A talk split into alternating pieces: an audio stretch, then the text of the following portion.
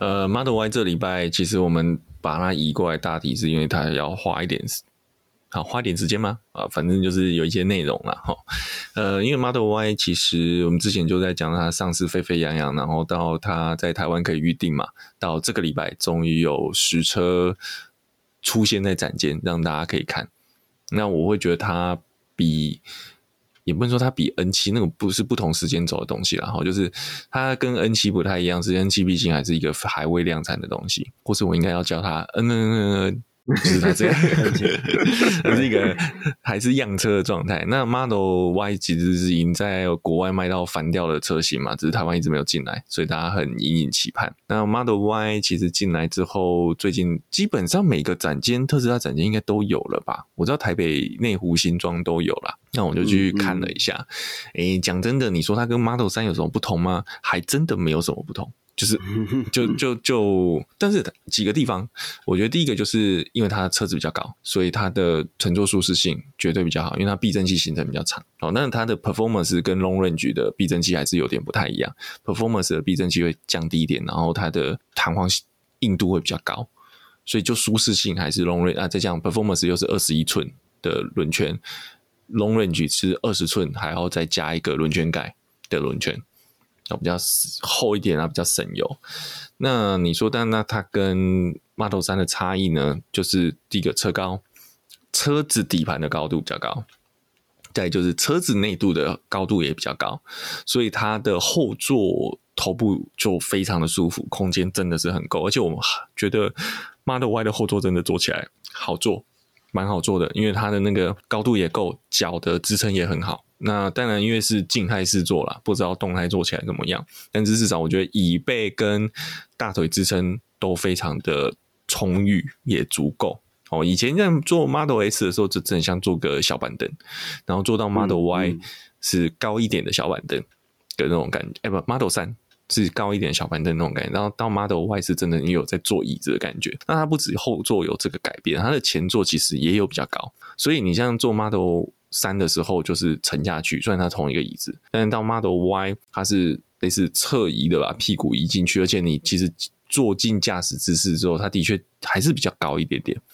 我讲的不是车子视野高，而是以车体底板同个高度的话，Model Y 的坐着点会稍微高，其余其实都都一样了啦。那再来车内还有一个比较不同的是，Model 三在二三排中间是有一个横梁的。那它反而是后玻璃是从后排到这个后行李箱上方。那在 Model Y 的话，因为它后面有个尾门，所以它的那个横梁是在后座的头顶的后方，就比较像我们一般在做呃汽油修理车或其他品牌修理车，是上面就是一片通透的整片式的大玻璃。那但是它这玻璃并不会变色，所以你要自己去贴隔热纸。好，然后 Model Y 还有一个不错，就是它后面的双层玻璃直接标配。这个是比 Model 3好很多，因为我觉得在做 Model 3就是整个超价什么都好哦，但是它的两大缺点就是后座的隔音非常差，然后再就是后座的弹跳非常不舒服。那 Model Y 我相信都可以解决这两个问题哦。然后还有什么不同呢？嗯，公差一样有，这没有什么不同。然后呃，它当然就就尾箱啦，它尾箱真的也比较深，就是那个呃后行李箱。我们平面下面通常还会电动车都还会再有额外的收支空间嘛？它那个洞比马头山深不少，所以收纳会再多一点啊。那那有目前大概听到就是说，因为现在要交等第一批，应该也是来不及了，所以应该。业务有稍微提到，如果如果现在定，大概就是有机会明年 Q1 还可能交得到车。那我为什么想要特别讲 Model Y？是因为我觉得这台车进来会让台湾现在很多样化的电动修旅车市场大概会死一波。嗯嗯嗯，我个人觉得哦，因为很多人之前是没有 Model Y，所以去买 Model 三或是没有 Model Y 去买其他品牌的电动休旅车。嗯嗯，那现在 Model Y 有了。呃，我觉得会有很大一票回笼，就是又要一统江湖这样，一统江湖啊，一统江湖还是一统江湖？一统江湖。对，我是觉得蛮让我讶异的是它的后座舒适啦，真的不错。也算是静态乘坐，但是我觉得那个椅子的支撑度是好的，稍微让 Model 三或 Y 有一点点质感，但是还是不太够。毕竟，毕竟有讲了，它它它这个车型，特斯拉本来就不是卖你我们传统车厂认为的汽车价值，它卖你的是一个生活体验。哎，所以像这一次的 Model Y，台湾的市场是有七座的版本吗？没有，只有五座。你那个七座，你真的不要去不要去奢望它，那个七座是往后的、欸。对我，你会想说谁会想要坐到坐到那个位置上啊？应该说，就很多人就有在讲说，Model X 的七座就已经够残忍了，那更何况是 Model Y 的七座，所以我一直还蛮好奇这件事情。Model X 主要还是六座车型比较多人买吧？哦，可是它的六座是第三排是还是真的可以坐的啦。有，你稍微可能头部有点压迫，但是还不到说你脖子会折到的状况。但是 Model Y 是真的脖子会折到，你那个后面只能坐超级小人。嗯嗯。然后，而且除了超级小人以外，我觉得如果当那个小朋友是有一些自觉的，他应该会觉得他不受爸妈宠爱，才会被叫来坐这个位置。也太可怜了吧！就是那个以前那个童话故事，不都是那种就是继母，然后原本。爸爸带来小孩就被叫到阁楼去住吗？大概就是这种感觉吧。是是是，最最可怜的是中间要给狗狗住，狗狗坐不可以给人坐，所以把人赶去第三排。对，所以这个真的坐被被叫到坐第三排，一定是觉得自己呃怎么讲人缘不好，嗯，人缘不好有得罪人，嗯。所以那台车就是哈利波特的养成那个 养成车，养成车。可以，而且或是它是适合给卷毛这种有需求买的人哦，就是当你把人塞到第三排的时候，就是告诉他说：“你赶紧去买一台车吧。”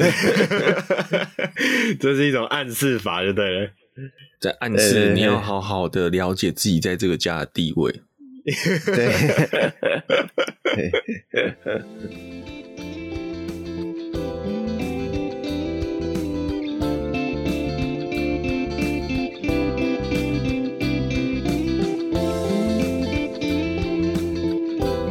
大家好，我是米龟，我是卷毛，我是学长。好，今天要跟大家聊一个非常重要的消息啊！这个这个消息其实很早之前就已经有公布了。那呃，之前我们就一直把它排进，说想要在我们的大体找一起我们的周末的大体来讨论一下啊，结果就不小心就是各种插队，就跟你在高速公路上面要下交流道，然后莫名其妙就有一台呃比较厉害的车子就这样子不插进来，不插进来，所以我们就诶、过了好久啊，终于今天这个可以正式来聊一下这个题目，好。那这个题目什么题目这么重要嘞？这其实是要跟大家分享一下，也不能说分享啊，应该说，哎，我们在这里还帮政府做一个行政宣传啊。OK，这就是这个呃，我们叫做微型电动二轮车啊的这个法规，算是要正式上路了。好，那。听到这里，可能不晓得大家对于微型电动二轮车这几个字眼，这个理解程度大概到哪边？好，那最简单、最简单的来讲，就是呃，路上其实你常常会看到很多这种诶奇形怪状，然后呃外形非常炫、缤纷炫炮啊的那种电动。电动二轮机车，好，那当然这个因为常常会出现在一些工业区嘛，然后也是一些我们移工朋友最爱的代步工具，所以当然也也有些人会用比较政治不正确的方式去称呼它为阿劳车，OK，但我们必须要呃澄清一下，这个我们诶、只要是在台湾生活的人都会有他的行的权利的。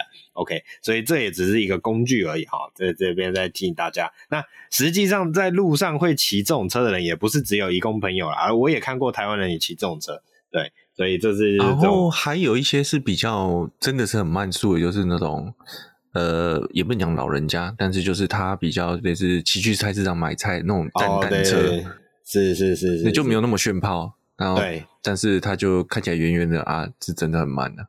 嗯，那个我骑过，那个真的。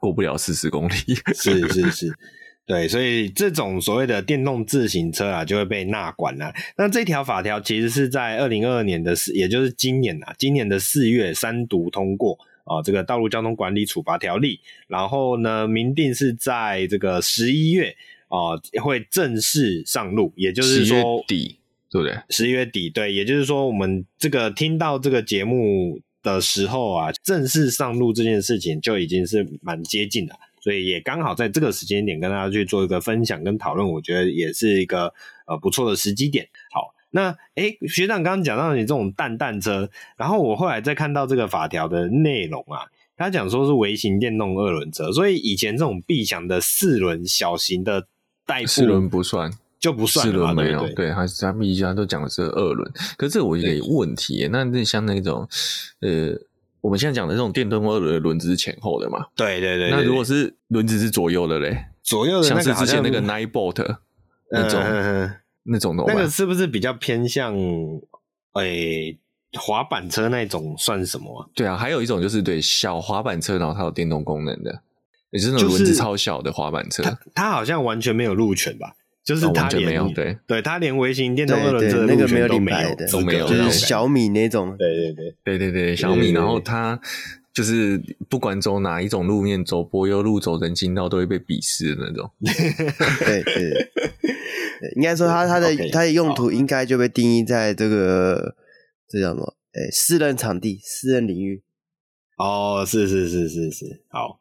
好，对，所以这边还是再提醒一下大家啦，不管你是什么电动滑板车啊，还是那种什么，诶、欸，那种这个代步用的轻型滑板车，呃，有自有自有动力的滑板车，其实这个是照理说是不可以在马路上、道路上使用的。当然我知道还是很多人会 使用啊，对、嗯、，OK，诶、欸，那电动自行车，嗯，OK，好。对、啊，我们来看一下，我们来看一下这个脚踏车挂电动马达车要怎么 对啊，对啊，对啊，对啊。好，那我们直接来看一下，先快速的看一下这个修订的条文，然后我们再来后面再花点时间有再跟大家做讨论。好，那这个是十一百一十一年五月四号发布的这个中华民国一百一十一年五月四日总统华总一。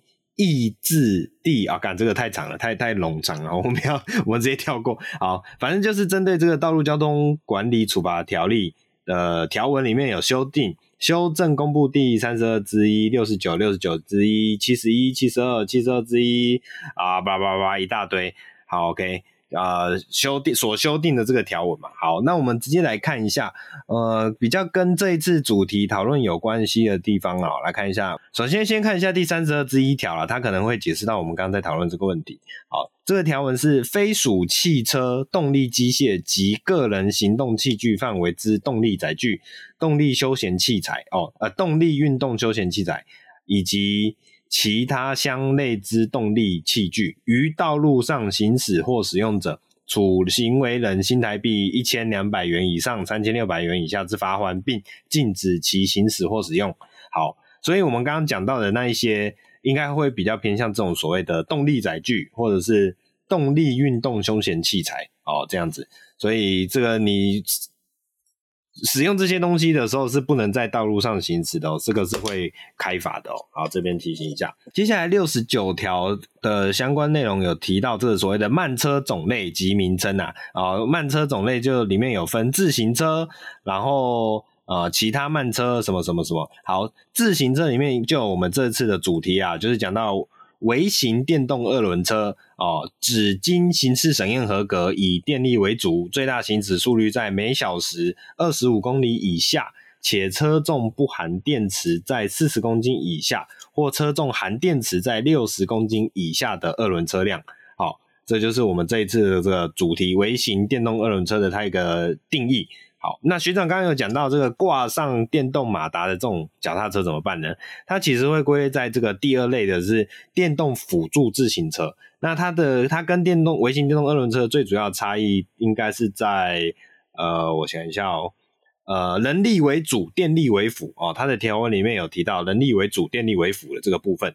哦，所以我今天如果是抓一条狗来拉我的这一台电动辅助自行车，可能就可以规避。OK，好，这有点啊、呃，有点北七。好，OK，好，但是还是注意一下。呃，火力为主，没错。好，这就是刚刚提的部分了。好，那再来是好六十九之一，应该算是这一次的重点啦。六十九之一是这样讲的哦，电动辅助自行车，呃，经。检测及行驶审验合格，并粘贴审验合格标章后，使得行驶于道路。好，这个是电动辅助自行车，所以它只要有一个审验合格的贴纸，大概就是有可以在路上做行驶。那微型电动二轮车则应检测，呃，应经检测及行驶审验合格，并登记领用悬挂牌照后，使得行驶道路。哦，这就是这一次我们讲到微型电动二轮车的法规一个最大的重点，就是呃，必须要领牌了。哦，因为大家如果有印象在，呃，我们之前有跟大家聊过，这种微型电动二轮车在路上很大的一个问题是，呃，这些呃常常会有遇到这种微型事故电动二轮车对事故啊，然后或者是它造成了一些违法的行为，但是你抓不到它，因为它没有挂牌照，所以你追不到人。对，那或者是在车上，呃，在路上遇到事故的时候，你没办法向保险公司请领保险，因为对方是。未挂牌、未悬挂车牌的呃车辆，车辆对，所以他真真就是不是车，不承认它是车。啊、对对对对没错，它不是车。对，所以就这是这个目前为止这种车子在路上造成最大的问题，大概是这样了。好，接下来他继续提到了前两项电动辅助自行车及微型电动二轮车之检测基准、检验方式、形式审验、品质一致性、申请资格、审验合格证书。呃，有效期限查核以及监督管理等事项之办法，由交通部定之。交通部并得委托车辆专业技术研究机构办理之。微型电动二轮车所有人因强制汽车责任保险法之规定投保强制汽车责任保险，未依规定投保者，公路监理机关不予受理登记、换照或发照。哦，所以这样子解读下来，就是、哦、他也必须要保保险，才可以骑这个所谓的电动轮车哦。诶、所以他的意思是骑这个牌照第一个啦，就像我们刚刚讲，是要有号码的，不像现在就写的什么合格标章电动自行车就没了。对对对对对对对，对要有号码，因为你有号码才才可以做对纳保跟做所谓的管管理啦，对监督管理这样子。OK，好，接下来是呃。呃，OK，我看一下，呃，已领用牌照之微型电动二轮车，简单来讲，就是因为这个法这个法会不溯及既往嘛，就是在这个时间点之前，很多车子其实已经上路了，好，没有被受到管制的。已领用的这一些车辆呢，未依规定再行订立保险契约而行驶道路，经主管机关书面通知所有人限期续保。届期仍未订立保险契约者，而继续行驶道路者，注销其牌照。但我我好奇了，你怎么知道？哎、欸，对，就是要可能要路上有抓到吧？那是要直接拦下来啊，因为因为不然你根本不知道他是谁啊。嗯，哦，对对对对对对，所以没有号码嘛，所以你说检举啊、拍照啊没有用啊，因为你追不到是谁啊。嗯，是对，这倒是真的。但是我想，如果是那种。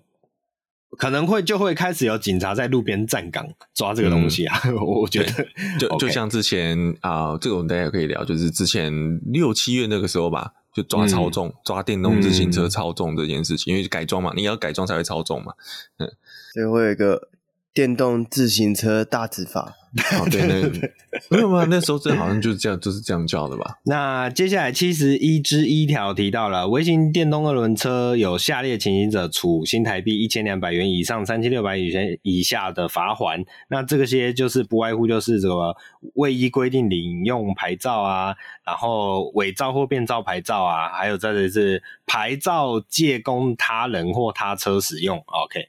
然后有领牌额未悬挂或是乱挂啊，然后再来是这个牌照被注销啊、呃，无照人行驶啊，然后再来是牌照遗失不补发啊，大概就是这些。反正主要就是要规范说你有牌，你就是一定要领牌啊，你领牌以后就是要给我挂好，大概就是这样子哦。这样的状况都会可以做开发。那我我好奇问一下，如果我把车子喷成桃红色的，嗯，可不可以不要挂牌？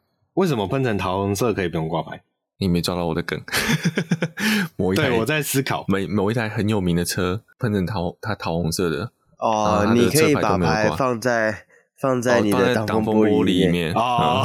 对，如果你有的话，如果你有挡风玻璃，我想到，我想到，OK。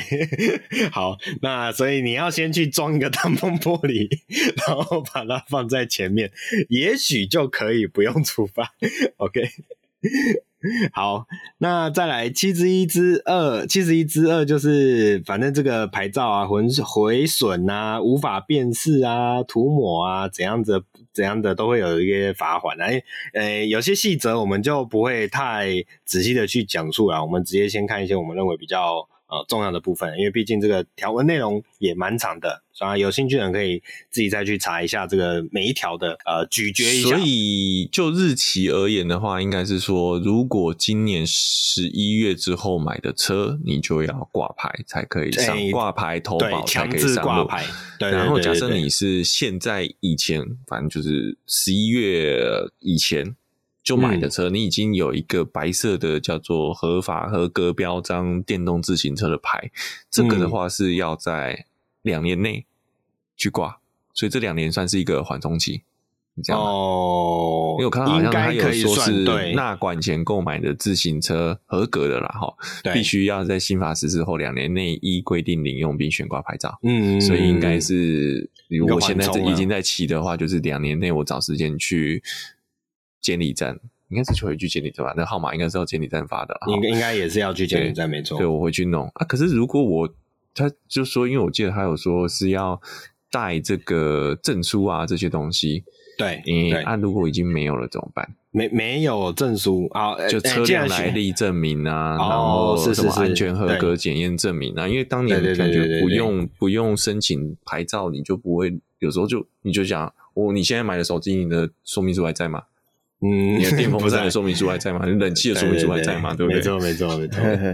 对，好，诶、欸，既然学长提到这个，我来补充一下啦，就是呃，刚刚有提到新车领牌以及以及是这个司法呃司法新法施行前已使用车辆的这个状况嘛。那监理所是有提到啦，你要呃领新牌照，就是要具足以下的证件。好，分别是车主身份证明文件啊，这个比较没有问题。然后你需要印章，啊，这也比较没什么问题。还有在学长刚刚讲的车辆来历证明，那这个车辆来历证明有什么呢？它会有国内制造车辆之出厂证明，或是进口车辆之海关进口与货物税完免税照证，或者是统一发票。OK，所以我买车的统一发票也可以拿来用，是吗？看起来好像是，应该是因为你有统一发票，你就可以追查得到这个交易嘛。哦，是是是，对，对，这个这个都是国家税捐单位都有记录的，就是你买了什么东西，然后就是它是什么东西，它的价钱多少。是，那以上这个是车辆来历证明，然后再来是还要什么呢？还要准备所谓的安全审验合格证明书哦，接着最后就是强制险啊，这是我们刚刚有提到强制险的部分。好，所以这些就是这个你呃，如果想要替你的微型电动二轮车领牌，你需要准备的东西大概是这样子。那所以就就像学长刚刚讲的，这个很多东西如果不小心不见了哦，对对，有意或无意的不见了，这种状况怎么办？其实我觉得这是一个蛮好的问题耶，可是应该可以找原厂去索取相关的。这有个问题就是，你当年买的的店家还在吗？哦、oh，OK，是，这这也是有可能没有错。然后我我觉得这个可能要再找找看有没有这个这，这方面的资讯，啊。在我们后面看看有没有什么相关的呃延伸资料，如果有找到再提供给大家做参考。对对，没错。好，接下来这个七十二之一条啊，我觉得蛮有意思的，因为我们大家。其实对这种车子有印象的话，甚至是网络上有台湾的 YouTube 也有去做过类似的题目，就是这种所谓的微型电动二轮车可以在路上骑得多快这件事情。那为什么可以骑得很快呢？因为它毕竟是使用电池跟马达这样子的动力模组，这样的动力架构，所以它其实只要透过一些呃比较。电控呃电电路上面的呃不不能讲电路的改装啊，就是反正马达的极限是比引擎的器关掉就好。对对对对，是比更容易提升的，所以这就来到了七十二之一条，提到微型电动二轮车于道路行驶或使用，行驶速率超过行驶审验合格允许之最大行驶速率每小时二十五公里者。处驾驶人新台币九百元以上一千八百元以下的罚款。哦，这个就是简单来讲，微型电动二轮车你只能骑时速二十五公里。但是超慢呢。对，有在骑机车的人应该都知道，我光是要骑每小时三十，我就觉得很痛苦。到底是有谁有办法骑每小时？那个那个，你不觉得这个这个条文其实比那个七秒重考重机七秒平衡木还难吗？啊、呃，对啊，对，我我我这边不是要挑战这个立法者的这个论述了，我只是觉得二十五公里，OK，好，一方面来说，二十五公里真的很难骑到这个速度。啊，另外一方面来说，是买这种车的人，谁会真的用二十五公里的速度去骑？那这样的法律之下，是不是所有警察以后看到在路上超过三十公里以上的哦，我们讲说有十公里的这个叫做容许值嘛？哦，超过三十五公里以上的这个电动二轮车，我们是不是都可以检举？或是警察是不是都可以去抓？就就跟区间测速一样，卡达恰都比你快。对啊，对啊，所以不会被抓。对对对对对对，因为卡达加没有牌。对 对，好，这个这一，我觉得这一条还蛮值得我们去讨论的，后面会怎么发展？我觉得这个是一个蛮特别的点。好，接下来还有什么呢？我大概看一下哦。呃，你刚刚讲到同个规定还有啦，就讲到了车重的部分。那、嗯、对对，刚刚他就他就讲到车重是四十公斤以下，未含电池嘛，如果含电池。它最多给你二十公斤的增加值，所以就是含电池六十公斤以下的车体，嗯，那就属于这个规范。那所以就讲到说，那时候之前，因为那时候是在六月吧，其实那个时候，哎八月讲错，八月的时候，那时候就有呃南部地地区的警察就有真的是大执法啦，就是那时候拦检呃比较电动。自行车比较密集的区域，然后可能就疑似改装的啊，因为你改装的，基本上就换大电池嘛，像刚刚你讲的加大轴距嘛，那就你这个车重就会变重啊。哦、嗯，是用重量来拼为取缔拼装车，这个也有点有趣，就是你为什么不是以他的车的规范？不过这也可能就是因为警察，但车型众多，他也很难判断哪些东西是原装的，哪些东西是改装的。对对，所以它变成就是用一个重量的，反正条纹都定在那啦，你就是六十公斤以下啊，就绑一下，你超过六十公斤就调走。哎，对，所以这个我觉得是一个蛮有趣的条纹啊，因为讲的六十公斤也没有很重哎、欸。嗯，对啊，感觉一下就超过了。嗯，虽然我我不是很确定他们到底平常会改些什么东西啊，我在路上看到大概就是那种，诶，这种那个叫什么东西，渐层式的。外诶，渐层式的烤漆哦，烤漆这个我倒是觉得这个壳的东西不会增加多少重量。对对对对对，第一个就是因为你要加大输出，所以马达大概基本上会用原装。我觉得马达的强的马达跟弱的马达也不会差太多，但是有一个会差很多是你的电池的放电力，你要可以支撑起那个马达的消耗。嗯、那你电池的放电力要强，你绝对这个电池会打壳，那大颗电池就重。我们以前玩电动枪讲的那种系数是不是？对对对，放电系数，对，放电力，放电力跟你的容量也有关系。C 值只是以你单颗电芯的放电指数。嗯，哦，这个我要再研究一下，有点久没去看这个东西。那我们讲的放电力其实是 C 值乘上你的电池容量，那它就会是你的最大安培数。没错。那所以当你的 C 值一样的时候，你的电池容量越高，你电池越大颗，你的瞬间输出就可以做到越大。是，好，那这个这个就会是改装电动自行车的一个比较简单的方向了。嗯、反正它的、嗯、它的一个吹头方，你虽然车子变重了，但是你马达变大了，马达输出变大了，你的加速效果会更好。嗯、然后另外一个就是，当你讲加上轴距，为什么？因为它原本这个车都轻轻小小的嘛，所以假设你扭力做太大，你随便一吹就狗链了。那反而会翻，那个更很危险。所以为了要增加直线加速的稳定性的时候，那就是把后轮往后拉。那你后轮往后拉要怎么做？你摇臂就要加长，悬吊就要避震器就要改。那这个都是增加重量的东西啊，或者你改大轮圈，原本那是细细小小的轮子，那抓不住嘛，一吹就开始烧胎，那它就要改大轮圈。那大轮圈也是重量。是是，没错没错。好，那接下来其实后我我大概看一下后面的条文都差不多。呃，没有变动太大的地方。那接下来这一个，我觉得是很重要的。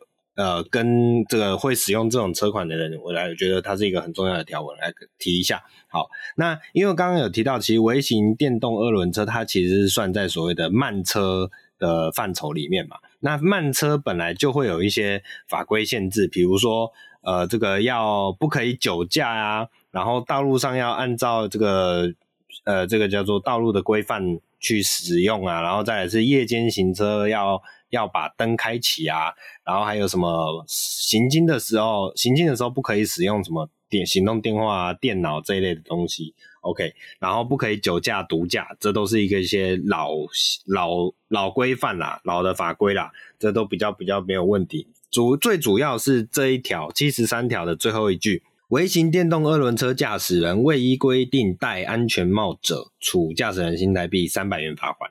好，所以其实微型电动二轮车也是要戴安全帽才可以去做驾驶的。嗯对，我觉得这个会是很重要的点，是因为目前大部分骑这种车款的人其实是都不戴安全帽的。哎，我会戴，真的吗？你有看到？这不是我自己骑这个哦，你会戴哦？OK，OK，OK，OK，好 好，那显然是我平常在路上遇不到学长，不然我这一句话就不成立。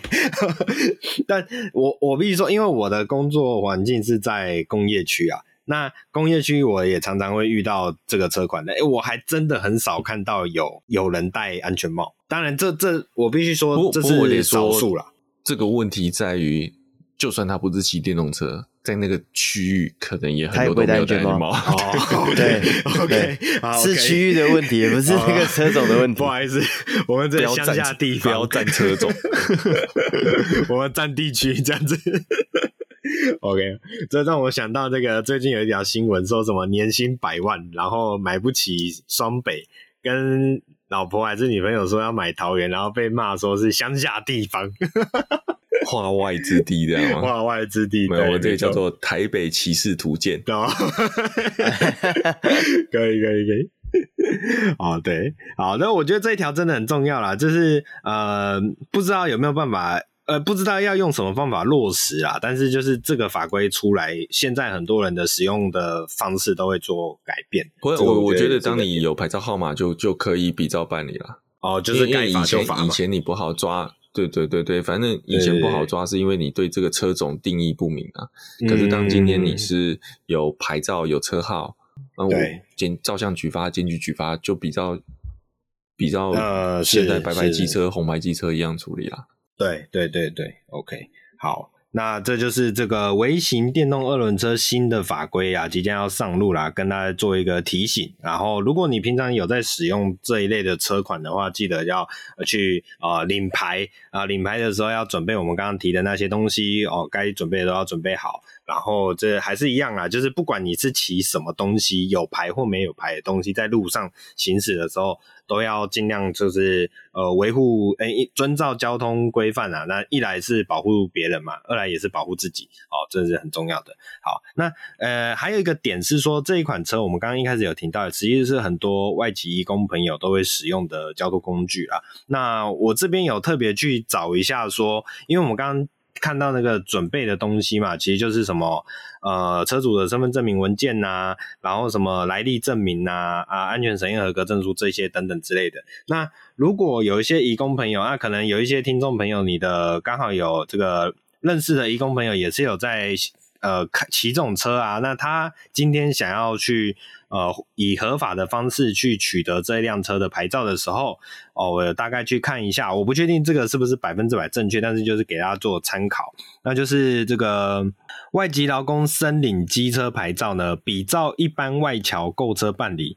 居留证登记地址为服务单位地址哦，大概我的认知上就是，通常就是你工作，因为我们通常外籍劳工来是会有一个呃，他们目的就是来做工作嘛，OK，所以他们一定会有一个公司的地址啊、服务单位地址，然后呢，另外还要减负雇主同意书以及驾照哦。那减负雇主同意书这件事情，我觉得还蛮。呃，特别的，不过有制度的大公司应该都会有一个固定的程序去办理这一这一份文件呐。我自己是推想，好，那这个大家可以参考一下哦。就是如果你是呃外籍移工朋友，或者是你的这个刚好你的同事也有外籍移工朋友，那想要去领牌的话，哦，可以提醒他要准备这一类的东西。好。那今天讲到这个微型电动二轮车的相关法规啊，那其实还有上礼拜其实还有一个新闻呐、啊，这跟二轮车也是有关系的，好像是这个我们的重机又有事情，是不是可以这样讲嘛？其实应该是两个多礼拜前了吧？哦，两个多礼拜前哦，但是我们就是诶、欸，觉得这个可以一并来讨论一下。这好像就是有这个重机骑士在道路上面去对这个休旅车嘛，或者我们不要讲修旅车，就是一般的呃一般的房车去做挑衅的行为啊，自小客车，对对对，去做了好像在路上挑衅的行为嘛。然后好像是那一台自小客车就对这几个呃两好两位吧，重机其实做了一些检举哦，三位。去做一些检举的行为，结果没想到反而被逆检举，然后对反检举，这个可以请学长来帮我们来讲一下这个这件事的概率的状况。其实这个这个新闻大概是在十月一号的时候发生，那这个当时当天其实就有汽车驾驶就有把他的类似行车记录器的影片丢出来，那就是在西滨快速道路的桃园观音段那边有三台重型机车行驶在西滨上面。这个其实是合法的，很正常。嗯，那他们就有三台，有的骑在内线道，有的骑在外线道。我觉得这个也没有什么问题。但是带比较争议的就是内线道的有一台车跳狗链，而且还是持续性的跳狗链。嗯、那假设他今天是一个加速在拉远后面车辆的话，我觉得大概大家也不会那么的气愤。嗯，他大概比较问题是他的车速其实真的不快。但有，因为毕竟口令是一个危险的状况了，那可能正在练习或者怎么样，我们不知道。总之，这台重机呢就跳狗链蛮长一段时间，然后他的其中一个朋友可能是发现后面有车来，要稍微做保护的动作，所以就变换车道切入这个后车的前面。嗯，那类似也是帮忙挡车的感觉。那但是因为麻烦在于说，他车速不快，三台车的车速不快，他没有预留给后车通过的空间，因为分别占据内外车道了。那造成后面的这台汽车不是很高兴，就从两台机车中间穿过去。哦，那同时其实也有被。这个这个骑士的身份似乎也有被起底，就是因为他自己也把他的朋友也有帮他拍照，就把这个照片放到 Facebook 上面，那就被大家挖出来，然后就是你，然后大家当下第一时间看到名字、看到照片，以为是一个女生，但实际上却是一位伪娘，不能这样讲了，反正实际上本体是男的，生理男性，好，我不知道他心理是男性还是女性，诶，这个每个人都有自己的喜自己的意向。长相比较细致，这样子。我没有看到长相呢，我只看到他的照片。哦、外形，我只有看到他 Facebook 的头像贴。哦，哦，是是是。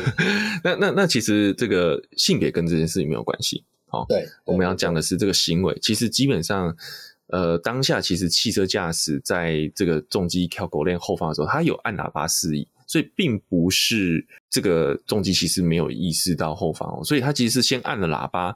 要可能类似提醒这一台重机要让道的时候，因为毕竟你内线我们都一直在讲是超车道嘛，你今天不应该在内线挡住后面来车，因为如果你是慢车的话，那看起来就是因为按了喇叭，他的朋友赶快切进来挡，这样其实是也是不好的。那再就是说，大家都知道狗链其实是一个危险行为，我严格上认真在讲是这样，你在公开这个公那个叫什么开放使用道路上面跳狗链是不 OK 的。那但是如果你是耍帅，你自己，我觉得你如果是只占据单线，你要怎么玩？比大家比较，大家就算了啦，真的就算了、嗯、嘿。但是你变三台车把两台车都占住，把后面的车卡住，我觉得这是非常不适当的行为。讲真的是，哎，就是重击骑士其实已经有点。呃，很容易树敌的情况下了，为什么还要让大家的日子更难过？哦，这是我觉得这几位骑士让大让其他车友比较气愤的地方。接下来为什么我会想要再再聊这个新闻是？当这个影片丢出来，那这个桃园大园分局的交通队的，他们也说是说要循线处理，因为其实有找到人了，因为有车牌嘛，那他们就一意要开罚。那但结果，因为重机骑士大部分都有行车记录器，因为。主要是因为事故上面的厘清，有时候有时候一些行车纠纷，然后保护自己。呃，重机其实在这部分的意识是比较高的，所以他们也有这一台小客车的录像。那我们刚刚就讲，小客车刚刚它超车的时候，并不是用这个正常车道超越，它是在两个车道的正中间虚线的地方去超越左右这两台、这三台重机。那其实这是一个危险驾驶的行为。好，当然说第一时间，他的可能后方的按喇叭会被意会被当作是逼车也有可能，因为它距离其实没有没有很远嘛。那至于呃看影片怎么去判断他是在安全距离，这是警察的事情，我们就不不去针对这个部分，但是连续的按喇叭、闪大灯，那这其实是有可能构成逼车行为，就台湾的法规面。然后另外就是他在超越这三台机车的时候的路线是不安全的，这个是肯定的。好，但是也有一种讲法是，有一种面向的想法是说，你没有这些人挡他车，他就不会做这件事情啊。那为什么要用这件事情去就是检举他？呃，我不确定后来有没有成案呢？好像是有的样子。那但我们回头说，哎，别人在路上砍人，不代表你可以砍他。哎，对的意思哦。就是，并不是说你你可以压制他，但是不代表你可以回头伤害他，这是两件事情。哦，所以你如果在路上看到了呃违规的交通骑违规的交通形式，不代表你我们可以用同样的方法去呃处置他或者对付他。哦，这我觉得大家可能要知道这个这个立论在法律的立论在这里。那但是我是个人，我是觉得啦，真的你啊人真讲真的真的是你。就歧视这个面向，你不要做这件事情，人家也不会对你怎样。哎，真的是有点半自找的啊！所以你去反检举人家，讲真的就觉得格局稍微小了一点啊。因为也我应该说起来啊，你检举他，钱又不是到你口袋，钱是到国家啦。然后你因为他也被罚钱了，你就比较爽，这好像有点奇怪。嗯，不是那种那种我不好，我也要拖别人下水的感觉。这个事情啊，刚出来的时候就马上有有诶、欸、有其他朋友传给我看，然后我就说，我其实我真的对他在高速道路上做什么事情我没什么意见。我说指机车骑士的部分，就是他骑在他的车道里面，他爱干嘛，说真的，我真的不是很在乎，我只在乎你可不可以不要挡住内线车道。或者是说，你至少也分开，因为他们他是内线跟外线并行的状况，你至少也分一点让，让让、啊、让个路给后面想要快速通过的人，就是可以换车道，他有一个一个路线可以走，这样对。但是想想要不影响你做什么事情的人，让他可以先通过。对对对对，但这也不代表说。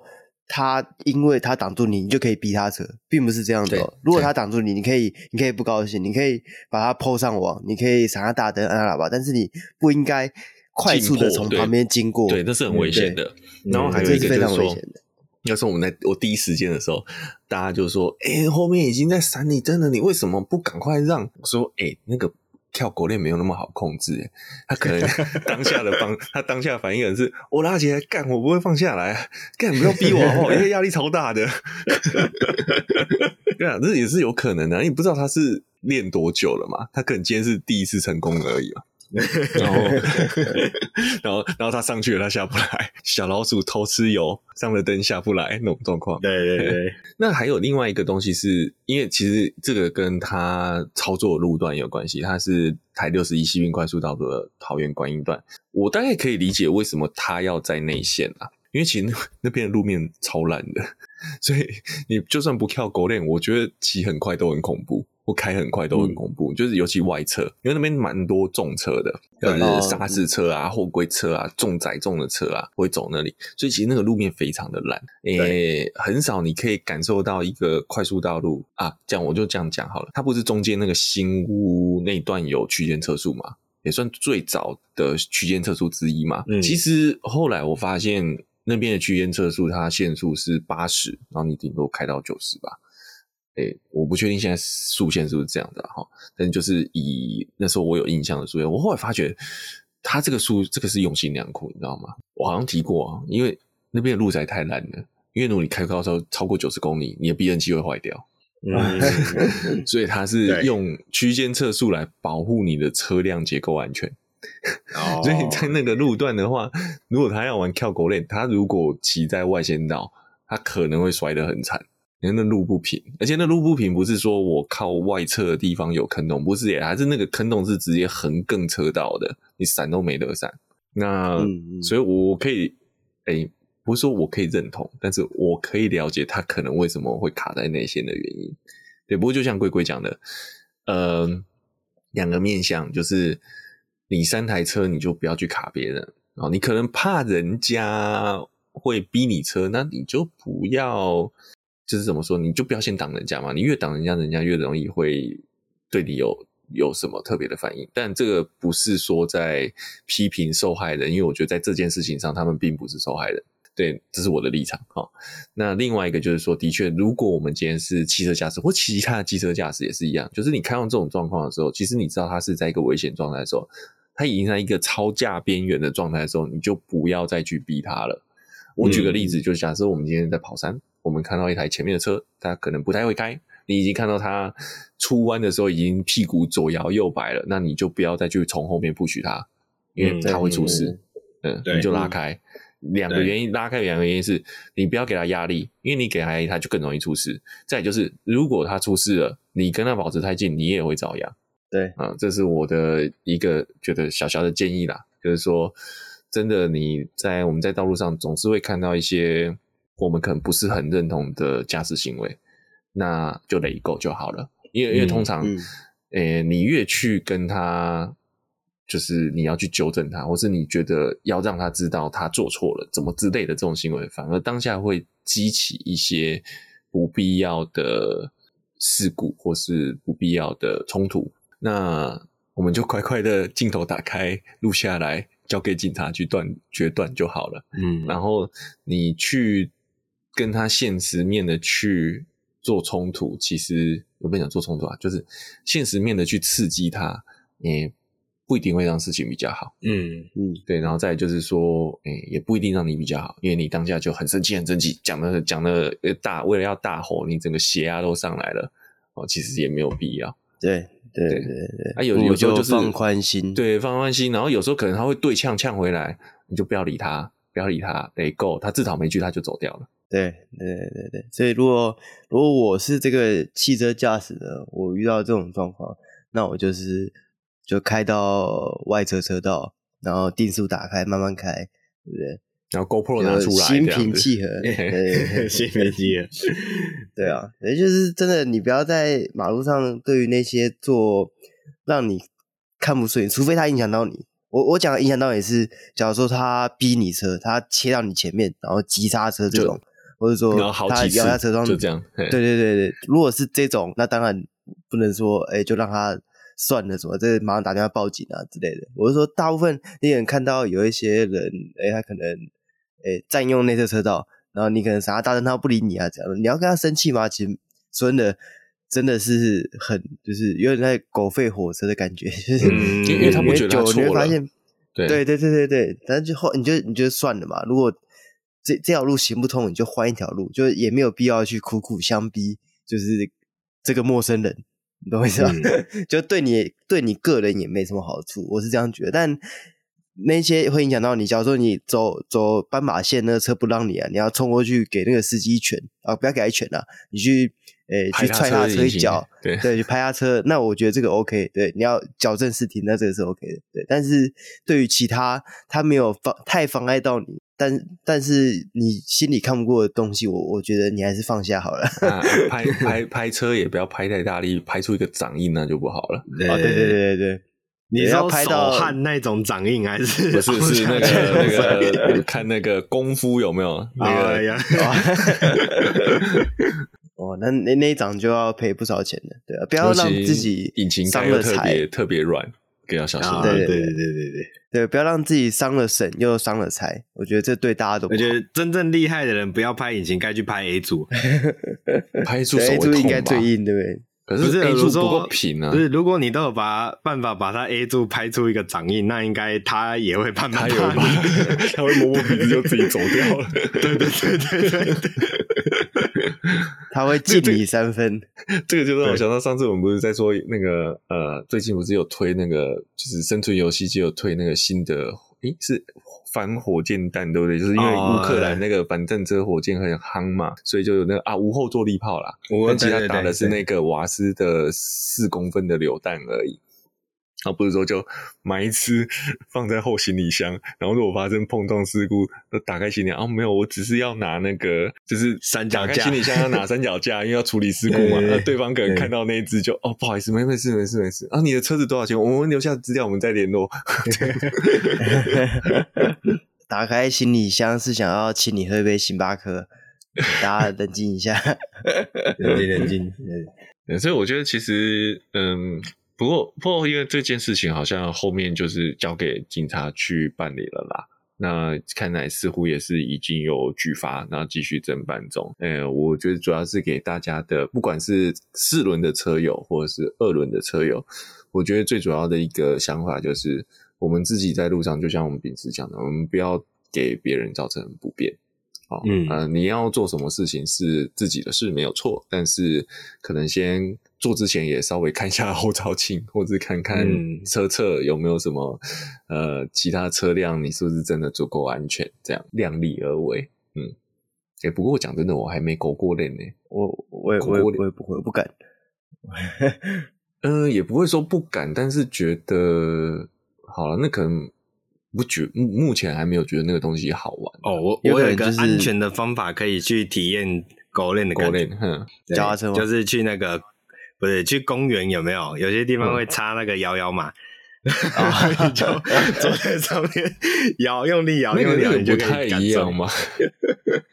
就总是有那感受狗链跟定那个感受狗链跟那个定杆的感觉。那个让我想到是之前有一种车。狗链很难控，小 Monkey 那个五十 CC 那个，因为它轴距太短。我印象中那时候好像三档吹会狗链，但是一个问题在于它狗链很难控，制因为它太小台。嗯，它太小台，那个瞬间就翻过去了。我那次是入二档吧，然后我就吹，然后也没有讲吹了，就是油门转要起步嘛，就车子太轻。然后最主要是它一勾起来，其实我根本没有地方坐，我本来就已经车子太小了嘛。然后我的身高，我基本上是一个。诶、欸，就是已经是屁股基本上是一个不再坐垫的状况了，所以它一勾链，其实我没有支点，你知道吗？嗯，嗯然后就就那时候是就就赶快收油，然后把拼命把身体往前压，那种重心压下去。那如果呃你说重机狗链，我觉得嗯好，这个可能不是目前不是我觉得好玩的东西。嗯 而且狗链其实国国外很多看到狗影片翻过去嘛，对对对，嗯，不然你可以挑战一下用汽车狗链，汽车要多狗？你要像 Sub 那样之前是狗二 狗二轮吗？哎、欸，那个好像现在都没有人在玩了齁。以前有一阵子很流行，也不是讲有一阵子很流行，就是那时候那个 Sub 的那个广告造成了一个风潮，就是很多车都想去试试看，然后就失败的那个。你是说左右左右右对对对对。对对，就是他那是骑上斜的纽泽西护栏嘛，然后在这脱离之后，他就维持一阵子。对对对对对。那这个今天的节目啊，我们还最终还是要提醒一下，这个使用道路的，呃，道路环境是一个公共环境啊，就是大大家都在使用这个道路的时候，其实大家都有自己的路权在上面。那我们就是，呃，就像各位刚刚讲的啦，有些人做什么特别的行为啊，基本上。他自己的安危等于是他自己去承担，去自己去负责啦。那只要不影，不要互相有那种太明、太严重的影响的话，我是觉得，就像龟龟刚刚讲的，就是呃，大家自己各退一步哦。就套一句这个，套一句那个拉风的男人讲的话，就是要这个尊重、友善、包容啊、哦，这样这样在大家在用路上面哦，大家互相。呃，体谅对方啊，有些人可能就是就是压力特别大，想要找个时间、找个机会去抒发一下嘛，所以才会在这种道路上面去做这种行为。好，那我觉得就是大家互相啦，那个这你尽量不要干扰到我，哇，我也尽量不要干扰到你啊，这这是构成一个呃用路环境一个最好的方法。